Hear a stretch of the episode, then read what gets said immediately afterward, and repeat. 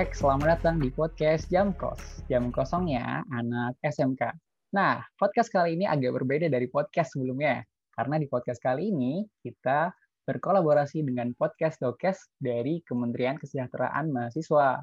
Dan di sini kita bakal ngobrolin tentang COVID di IPB. Podcast kali ini akan dibawakan oleh gue, Fatih dari SMK, dan di sini gue ditemani oleh Inggit beserta Panji. Halo Inggit dan Panji, gimana kabarnya sehat? Alhamdulillah. Alhamdulillah. Panji gimana kabarnya sehat, Ji? Halo, Alhamdulillah sehat Mas Fatih. Alhamdulillah. Oke nih, mungkin kita bisa memperkenalkan Inggit dan Panji terlebih dahulu. Mangga silakan. Oke, terima kasih Fatih atas kesempatannya. Jadi halo teman-teman semua yang sekarang lagi dengerin podcast. Uh, kenalin nama aku Inggit Wijayanti, biasa dipanggil Inggit. Hmm, Alhamdulillah gitu ya sekarang diamanahkan menjadi Menteri Kesejahteraan Mahasiswa BMKM IPB Kabinet Zilenial sekaligus diamanahkan menjadi Ketua Satgas uh, COVID Mahasiswa di IPB. Kayak gitu. Halo, salam kenal semuanya. Halo, salam kenal Inggit. Oke, okay, next Panji, silakan. Oke, okay. uh, teman-teman semua, perkenalkan nama Panji Tariana Putra, biasa dipanggil Panji. Di sini uh, sebagai Wakil Presiden Mahasiswa BMKM PB Kabinet Zilenial. Salam kenal teman-teman semua. Salam kenal semuanya. Oke, kita udah pada kenalan nih. Langsung aja gue pengen kepoin tentang kondisi PB sekarang. Karena kebetulan gue lagi nggak ada di Bogor dan nama juga nggak ke kampus. Nah, yang gue tahu di asrama IPB itu dijadikan tempat isoman dan penanganan satgas COVID bagi mahasiswa. Nah, ini dari Inggit sama Panji, silakan mungkin bisa menjelaskan kondisinya gimana? Iya, betul sekali, Fatih. Jadi terkait kemarin ya ada surat edaran tentang perpanjangan pembatasan masuk kampus IPB. Di situ diterangkan bahwasanya memang melihat kondisi sekarang ya adanya kebijakan PPKM, kemudian juga IPB ada semacam penyesuaian kebijakan kampusnya sehingga dari peraturan SE tersebut eh, sampai tanggal 21 ya 20 eh, Juli nah itu adanya semacam pembatasan untuk masuk kampus nah ini biasanya akan dievaluasi setiap dua minggu dan nanti kemungkinan besarnya sih akan diperpanjang karena memang melihat kondisi sekarang juga PPKM akan diperpanjang sampai tanggal 2 Agustus kalau tidak salah. Jadi mungkin kampus pun juga akan menyesuaikan seperti itu. Oke, kalau dari asrama sendiri nih, Ji, kira-kira mm -hmm. asrama mana aja yang dijadiin tempat isoman? Oh iya, untuk asrama sendiri kemarin itu saya sempat uh, isoman di asrama internasional, namun untuk sekarang tuh dipindahkan ke asrama A5 dan juga A4. Jadi sekarang berfokus di sana. A5 itu nanti uh, asrama internasional itu akan menjadi tempat ini isolasi untuk yang memang bergejala agak sedang. Namun untuk saat ini mungkin lagi di karantina terlebih dahulu ataupun disterilisasi. Seperti itu. Oke. Okay. Next, Inggit. Oke. Okay. Mungkin gue lebih jelasin ke Satgas COVID-nya kali ya. Nah, jadi uh, Satgas COVID ini emang dibentuk gara-gara uh, COVID ini kan lagi ningkat-ningkatnya gitu kan. Kalau misalnya teman-teman tahu nih uh, titik kritis dari uh, peningkatan COVID yang masa ini nih itu ya sekitar satu bulanan inilah. Jadi di bulan Juli dan Agustus.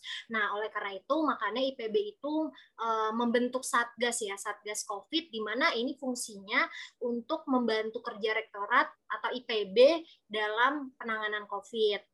Nah, jadi mungkin gue jelasin sedikit ya terkait uh, apa sih sebenarnya tupoksi dari si Satgas COVID ini. Yang pertama nih ada uh, divisi dari pendampingan mental health. Nah kalau misalnya kita tahu nih kan orang yang kena COVID itu nggak cuma sakit secara fisik ya, pasti ada tekanan-tekanan dari luar yang pada akhirnya menyebabkan mereka tuh mungkin uh, ngerasa apa ya ngerasa tertekan, ngerasa cemas. Nah, makanya dibutuhkan banget nih teman-teman uh, dari pendamping mental health untuk ya sengaja mendampingi, uh, memfasilitasi kalau misalnya emang pengen curhat dan lain-lainnya. Nah, itu yang pertama. Terus yang kedua itu ada divisi komdis. Nah, divisi komdis ini, kalau misalnya teman-teman lagi di IPB nih, biasanya bakalan ada teman-teman mahasiswa yang bakal keliling sama UKK. UKK tuh unit keamanan kampus buat uh, menertibkan atau ibaratnya apa ya, untuk uh, inilah kayak misalnya nih ada teman-teman yang nggak uh, taat prokes terus kayak nggak pakai masker, nggak jaga jarak. Nah, nanti ini bakal ada peneguran gitu dari teman-teman Satgas COVID dari mahasiswa ini. Nah, terus selanjutnya ada dari divisi humas. Nah, atau kita biasa nyebutnya tuh divisi call center. Nah, sebenarnya divisi call center ini uh, lebih membantu kepada tugasnya poliklinik ya kan biasanya kalau misalnya nanya terkait uh, alur isoman tuh gimana sih atau misalnya kadang pertanyaan-pertanyaan yang kayak cuma aku demam, kira-kira tuh aku kena COVID atau enggak sih sebenarnya. Nah, ini nanti bakalan dibantu uh, sama teman-teman dari humas untuk diarahkan gitu. Oh, kalau kamu seperti ini, ya udah gitu baiknya langsung aja nih ke poliklinik hubungin untuk misalnya daftar isoman atau langsung aja tes terus kayak ngasih tahu info-info vaksin yang ada di Bogor dan lain-lain. Nah, terus sama ada satu lagi divisi media. Nah, ini lebih kayak bikin konten-konten edukatif gitu ya buat kita tuh bener-bener lebih aware lagi lah gitu sama uh, keadaan uh, COVID yang benar-benar nggak menentu gitu sekarang. Nah mungkin itu sih kalau dari Satgas COVID-nya. Oke, jelas sekali ya. Oke, next masih Inggit kayaknya. Kalau dari PB sendiri, ada nggak sih Inggit layanan buat mahasiswa yang terkena COVID? Dan kalau ada tuh gimana alurnya? Hmm, bagus nih ya pertanyaannya. Karena ini ini ini sering banget ditanyain gitu kalau uh, di divisi call center selalu nanya gini, emang gimana sih caranya untuk uh, ikut isolasi mandiri atau mungkin dari pas tracingnya dulu itu ya Tih ya. Jadi gini teman-teman, kalau misalnya teman-teman itu uh, ngerasa gitu yang ngerasa kontak sama orang-orang yang uh, terkena COVID gitu kan berarti teman-teman secara tidak langsung menjadi apa ya menjadi orang yang kontak erat gitu. Nah ada layanan dari poliklinik di mana teman-teman tuh bisa tracing secara gratis.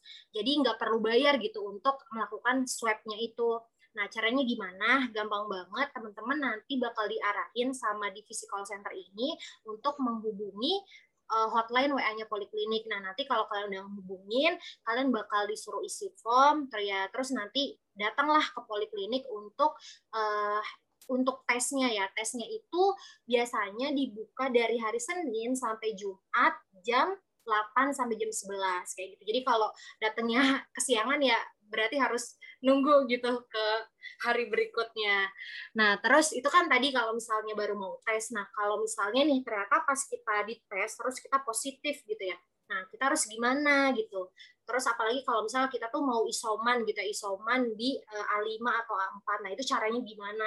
Gampang banget teman-teman. Yang pasti yang pertama adalah jadi uh, emang pelayanannya tuh satu pintu ya, satu pintu satu pintu di unit poliklinik itu. Jadi kalau misalnya teman-teman mau cek ketersediaan kamar, itu teman-teman bisa langsung cek hotline WA-nya poliklinik untuk nanya ketersediaan kamarnya dan kira-kira kalau kamarnya tersedia kalian bisa masuk uh, di hari apa dan jam berapa.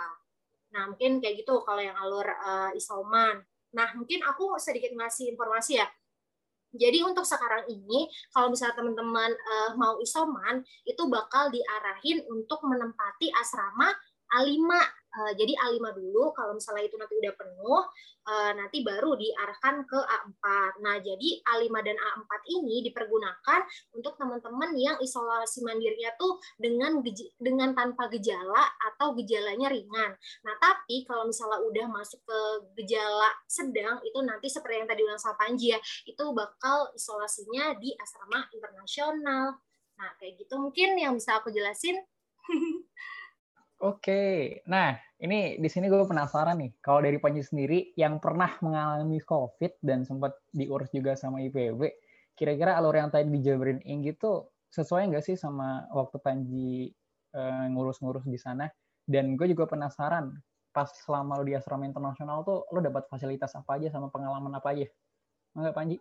Oke, ya jadi kurang lebih hampir sama ya apa yang tadi telah dijelaskan sama Mbak Inggit uh, beberapa alurnya, terus juga koordinasinya sama. Nanti mungkin ku sedikit cerita ya terkait pengalamanku uh, saat mengalami isoman di asrama internasional karena dulu sempat diarahkan satu asrama saja itu asrama internasional namun untuk saat ini tadi yang terbaru dari Mbak Ingit itu di asrama A5 dan juga A4. Nah, jadi uh, waktu itu pas uh, dapat kabar teman COVID ku langsung ke poliklinik untuk uh, tracing dan qadarullahnya hasilnya positif. Nah, sehingga diarahkan dari poliklinik itu apakah mau isoman di kos-kosannya sendiri atau mungkin di rumah atau memang mau di fasilitas IPB yaitu di asrama internasional. Akhirnya aku memilihnya di asrama internasional. Nah, dari situ memang setelah di uh, cek hasilnya positif terus memilih untuk asrama internasional, aku menghubungi CPWA poliklinik tersebut untuk memang inginnya itu di asrama internasional saja gitu untuk isomanya. Ngecek, PC, dan diarahkan langsung ke meja resepsionis ya kalau tidak salah ya untuk mengambil kunci. Di situ masih ada beberapa kunci sih saat ku ngambilnya ya sekitar lima. Nah dari situ ku ambil terus uh, mempersiapkan lah sebelumnya itu mempersiapkan barang dulu dari kontrakan untuk uh, kurang lebih selama 14 hari untuk isoman di asrama internasional. Nah setelah ambil barang dan sebagainya masuklah ke asrama internasional dan memang satu kamar itu memang ada di dalamnya kamar mandi dan juga ada kasur dan meja seperti itu. Nah uh, untuk apa aja yang didapatkan, jadi saat setelah aku memilih asrama internasional dan juga dinyatakan positif, aku dikasih beberapa obat sama poliklinik. Kalau tidak salah itu ada 6 sampai 7 jenis obat gitu. 5 di antaranya itu vitamin, kemudian satu tuh obat tuh jaga-jaga ketika misalkan aku demam seperti itu. Nah, itu kurang lebih terkait uh, alur yang mungkin tadi Mbak ingin juga jelaskan seperti apa yang aku alami dan tadi beberapa fasilitasnya aku mendapatkan satu kamar asrama yang itu uh, di asrama internasional sekaligus obat dan makanan. Makanan itu tiga kali sehari, pagi hari, siang hari, sama sore hari dikasihnya. Dan itu semuanya alhamdulillah gratis. Seperti itu. Oke. Nah, balik lagi ke Inggit nih. Kalau seandainya informasi-informasi yang tadi Inggit jelaskan, kita tuh harus nyari ke mana sih? Kira-kira. Oke. Ya, jadi ini informasi buat teman-teman ya. Kalau misalnya pertama mungkin teman-teman mau nanya hal-hal yang umum dulu gitu. Misalnya kayak aku tuh ngerasa demam, aku tuh ngerasa tiba-tiba penciuman aku hilang dan lain-lain. Kayak mau Ah, tanya-tanya yang umum lah nah ataupun nanya info gitu itu bisa tanya ke call center kami di satgas uh, mahasiswa jadi ada ada hotline khususnya gitu ya nanti mungkin bisa kali ya Fatih kita drop nomor-nomornya tuh di description di Spotify-nya gitu nah terus kalau misalnya emang teman-teman udah udah merasa ya udah yakin gitu bahwa ya misalnya teman-teman kena covid atau emang langsung pengen uh, isoman gitu. Nah, itu uh, per apa ibaratnya pelayanannya itu terpusat di poliklinik. Nah, kalau misalnya mau mau menghubungi itu lewat mana, itu ada nanti ya hotline uh, poliklinik ya. Nanti bisa dicantumin di description juga.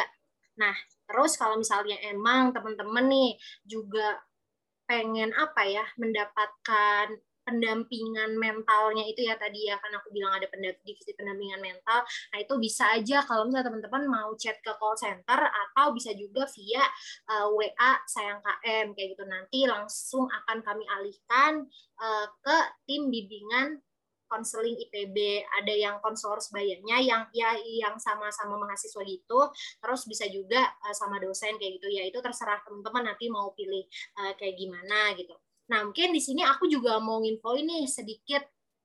Jadi di, di poliklinik itu juga bisa kalau misalnya mau dapat layanan obat gratis ataupun uh, pelayanan konsultasi sama dokter gitu. Kalau misalnya teman-teman memutuskan untuk isolasi di kosan, nah itu bisa. Nah caranya ke mana? Sama uh, tinggal chat aja langsung ke WA-nya uh, poliklinik kayak gitu. Nah terus ini aku juga uh, dapat info gitu kan karena aku uh, ngikut lumayan ngikutin IG-nya Kemenkes gitu ya. Nah, ini ada info tentang telemedicine sama obat gratis. Nah, jadi kalau misalnya teman-teman itu swab PCR gitu ya, kan mungkin ini buat teman-teman yang nggak di Bogor gitu ya, buat masih IPB secara luas gitu. Misalnya kalian uh, swab PCR ataupun ya swab rapid test gitu di laboratorium laboratorium yang terverifikasi atau bekerja sama Kemenkes bekerja sama sama Kemenkes nanti kalian tuh bakal dihubungin gitu deh sama Kemenkes terus nanti bisa dapat layanan uh, obat gratis kayak gitu. Nah mungkin nanti juga bisa di drop ya di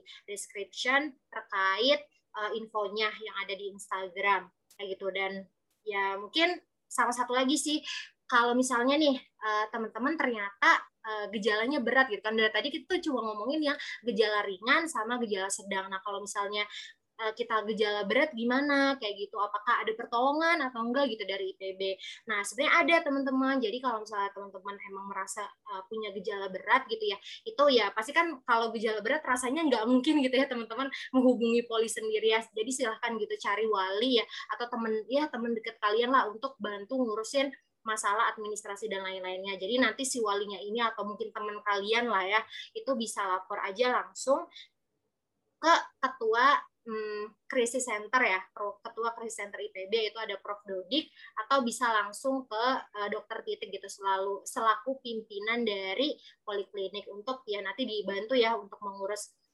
BPJS ataupun mobilisasi ke rumah sakitnya kayak gitu. Jadi jangan khawatir gitu. Jadi IPB juga insya Allah gitu ya akan membantu nggak cuma untuk yang kasus ringan sama sedang, tapi insya Allah yang berat gitu asal teman-teman juga mengkomunikasikannya dengan baik. Nah, kayak gitu. Oke, makasih baik Inggit atas informasinya sangat-sangat lengkap sekali. Oke, next. Di sini gue pengen minta pendapat dan tips dari Panji sama Inggit nih. Kan kita sama-sama ketahui bahwasannya main ke sini COVID ini makin meningkat ya. Menurut kalian berdua nih, ada nggak sih tips buat jaga diri dari COVID?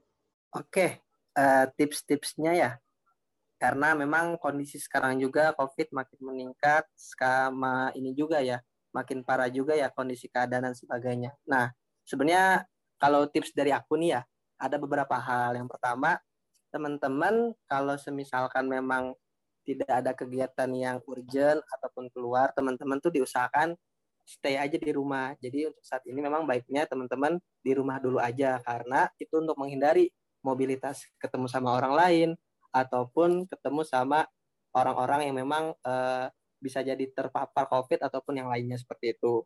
Nah, sebenarnya ada beberapa tips ya kalau dari ku nih coba mungkin ada menjelaskan 10M. Nah, ini mungkin ku 5M pertama dulu ya. Yang pertama tuh memakai masker.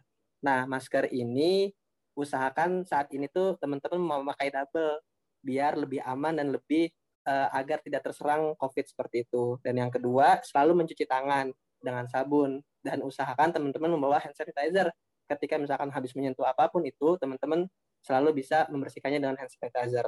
Kemudian yang ketiga itu teman-teman ketika misalkan keluar rumah atau memang lagi ada urusan yang penting, usahakan menghindari kerumunan karena itu untuk uh, kita pencegahan terjadinya penularan COVID dan sebagainya.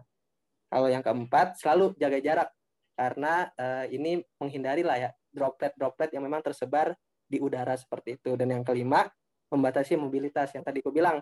Lebih baik mungkin teman-teman kalau misalkan ada agenda yang di rumah saja ataupun online dulu, usahakan online aja dulu biar lebih enak dan lebih terjaga teman-teman seperti itu. Mungkin dari Ingit bisa melanjutkan? Oke. Okay. Oke, selanjutnya apa nih teman-teman? Tadi kan udah 5M gitu ya. Terus 5 yang terakhir apa? Yaitu uh, yang keenam ya, berarti menjaga sirkulasi udara gitu ya. Jadi jangan apa ya, jangan terlalu banyak menggunakan AC. Kalau kan kalau misalnya kita pakai AC itu berarti ruangannya tuh harus benar-benar tertutup gitu ya. Jadi harus dijaga juga sirkulasi udara di rumah ataupun di kosan kalian itu agar selalu baik gitu. Nah, terus melakukan pembersihan lingkungan gitu. Jadi jangan males bersih-bersih gitu ya. Jadi kalau misalnya habis dari mana, misalnya kita habis dari luar nih, terus kan biasa di luar kita main HP, di dalam rumah juga main HP. Nah, itu juga jangan lupa tuh sambil dibersihin HP-nya begitu udah sampai rumah. Nah, terus eh, yang pasti meningkatkan daya tahan tubuh dengan cara makan makanan yang bergizi seimbang. Nah, terus yang ke sembilan adalah mengganti baju. Nah, jadi kenapa harus ganti baju? Jadi kalau misalnya kita habis dari luar rumah nih, nih terus kita mau masuk ke dalam rumah itu emang bagusnya diupayakan gitu ya. Kita tuh mengganti baju kita bahkan kalau perlu tuh mandi gitu ya. Habis keluar rumah eh, mandi terus ganti baju kayak gitu. Terus malah nih kalau aku ngeliat teman-teman aku nih di di di asrama aku yang di Bogor itu jadi setiap uh, setiap habis dari luar tuh bajunya disemprot-semprot gitu sama uh, apa desinfektan gitu itu rajin banget kakaknya. Nah, terus yang ke-10 adalah melakukan vaksinasi. Nah, jadi teman-teman jangan ragu gitu ya untuk uh, ikut menyukseskan program vaksinasi ini gitu. Jadi buat teman-teman yang belum uh, vaksin, jadi silahkan ya banyak banget layanan-layanan vaksin yang sebenarnya bisa teman-teman akses kayak gitu. Nah, mungkin itu 10 M yang kelimanya lima terakhir dari aku. Oke, kalau tadi kan tips untuk pencegahan ya, menjaga diri dari COVID. Ada nggak sih tips buat teman-teman yang udah kena COVID, gimana caranya biar cepat pulih gitu? Um, oke. Okay. Mungkin aku jawab dari sisi mental health-nya aja kali ya. Uh, ya, yang pasti nih teman-teman, kalau misalnya teman-teman ternyata kodarullah gitu ya, uh, terkena COVID, yang paling pertama yaitu jangan panik jangan panik dulu karena kalau panik tuh jadi bingung gitu kayak ini harus ngapain? Dan pada akhirnya tuh menimbulkan hal-hal yang lain yang yang buruk gitulah dari sisi emosionalnya gitu. Intinya kalau misalnya teman-teman ternyata nih dapat kabar kena covid yang pertama adalah jangan panik. Nah terus selalu uh, berpikiran positif jadi jangan mikir yang aneh-aneh aduh nanti aku kena covid aku bakal kenapa gitu apa apakah nanti aku bisa uh, meninggal atau lain-lain. Itu jangan jangan mikir yang kayak gitu-gitu dulu gitu ya. Karena kan nanti ada penanganan ya teman-teman bakal diobatin. Jadi gak usah mikir yang aneh-aneh dulu.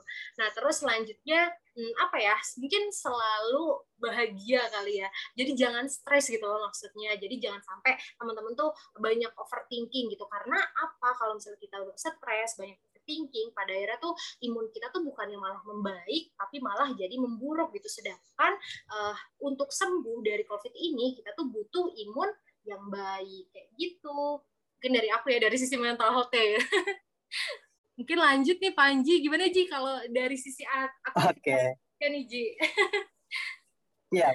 ya, kemarin tuh kalau ku pas selama isolasi mandiri di asrama internasional ya, uh, beberapa hal sih yang kulakukan agar nih menjadi cepat pulih juga dan memang ini ku ikuti ya beberapa webinar dan juga saran rekomendasi dokter. Yang pertama misalkan teman-teman setiap pagi dan sore tuh teman-teman coba untuk keluar menghirup udara segar karena kan isolasi ini biasanya di kamar mulu ya. Nggak menghirup udara segar secara langsung. Nah usahakan di minimal banget tuh di pagi hari dan sore hari itu teman-teman keluar.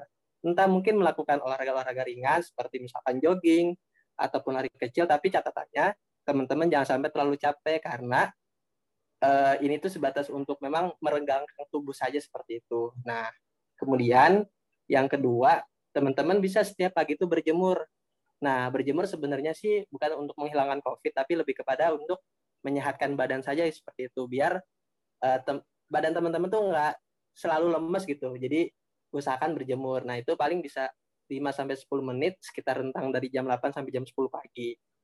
Nah, setelah itu teman-teman memang harus memakan makanan yang sehat.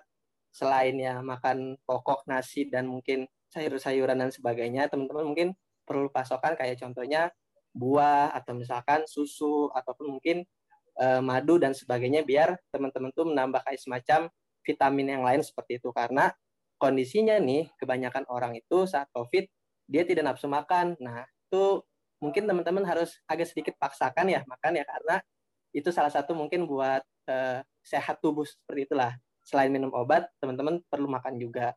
Dan itu salah satunya misalkan ditambah madu ataupun mungkin teman-teman ada buah dan sebagainya gitu dan hindarkan makanan-makanan yang memang uh, apa ya banyak micin ataupun pedesnya karena itu mungkin takutnya ada gejala-gejala mual dan sebagainya.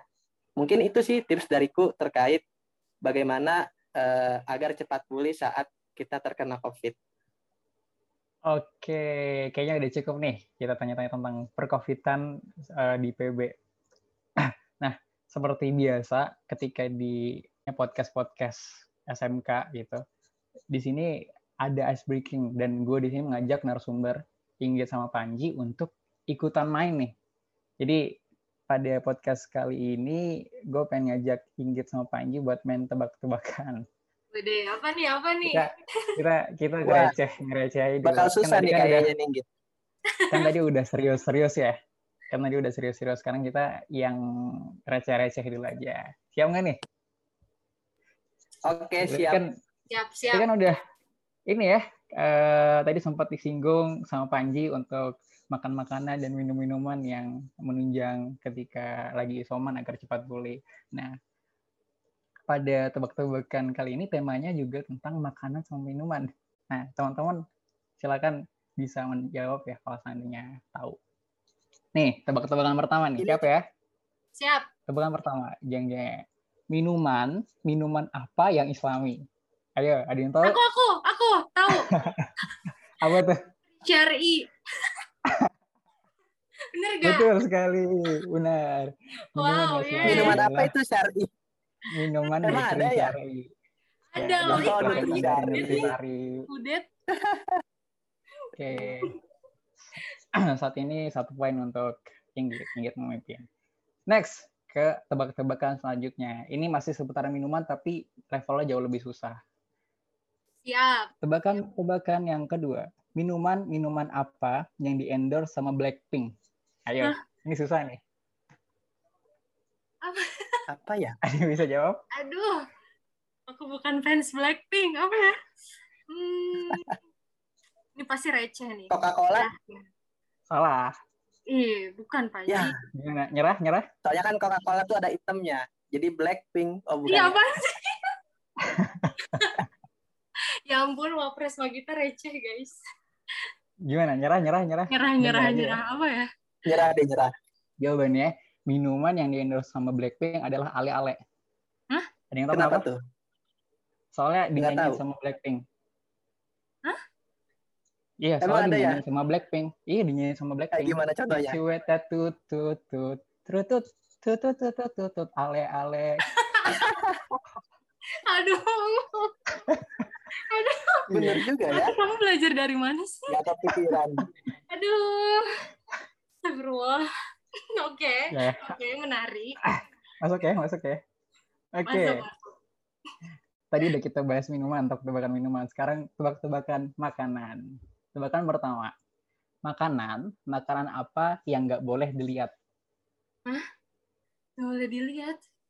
Eh ya, Angin. Hmm, Hmm, salah. Angin nggak bisa dilihat, tapi sering kita makan terus jadi masuk angin. itu bukan makanan sih, toh. Cuma, cuma Nah. jawabannya bukan itu. Apa ya? Makanan nggak bisa dilihat. Goib makanan. Apa? Nyerah. Nyerah, Nyerah, nyerah, nyerah, nyerah. nyerah, nyerah, nyerah, nyerah. Nyerah deh nyerah. Makanan yang nggak bisa dilihat adalah bakso aurat. Ah. Soalnya kelihatan auratnya. Oh gitu. Hmm. Ya. Jadi Bakso bakso syari ini ya pertama yang boleh dilihat ya Tia. Masih Ah. masih ada satu pertanyaan lagi ya. Pada siapa nih? Ah, malas Ini- ah, ya udah deh, ya udah. Boleh boleh boleh. Ini Ini masih juga, kalah nih dari juga. nih. Ini juga Eh, receh. Panji aku memimpin ya, aku menang loh. Pertanyaan atau tebak-tebakan terakhir. Harap disimak baik-baik. Makanan, makanan yang nggak disukain sama Nisa Sabian. Hmm? Ini gampang sebenarnya. Kan Ah, tidak disukai Nisa Sabian. Iya. Eh. hmm, apa? kolak kolak. Hmm, salah. Eh, Apa ya?